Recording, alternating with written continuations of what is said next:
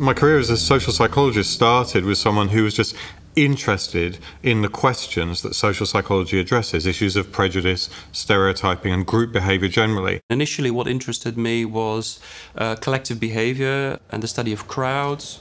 But the sort of theoretical backdrop to that, that I found really fascinating, was social identity theory and self categorization theory.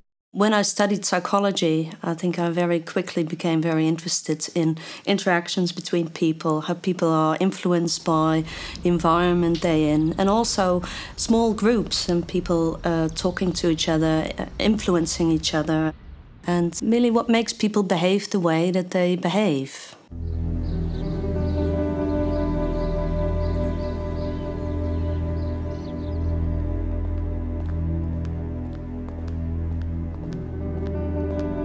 If you say to me, what is social psychology? I'll say there's lots of different kinds of answers. Lots of different people have different takes on that. For me, as a social psychologist, the issue is how is the mind, how are our thoughts structured by society. So, for me, a definition of social psychology is the science of the socially structured mind.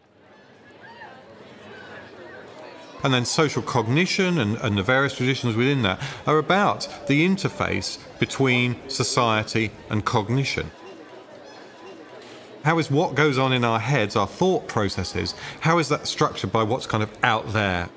And how does what's happening in our mind facilitate action in the world out there? And how does it change it?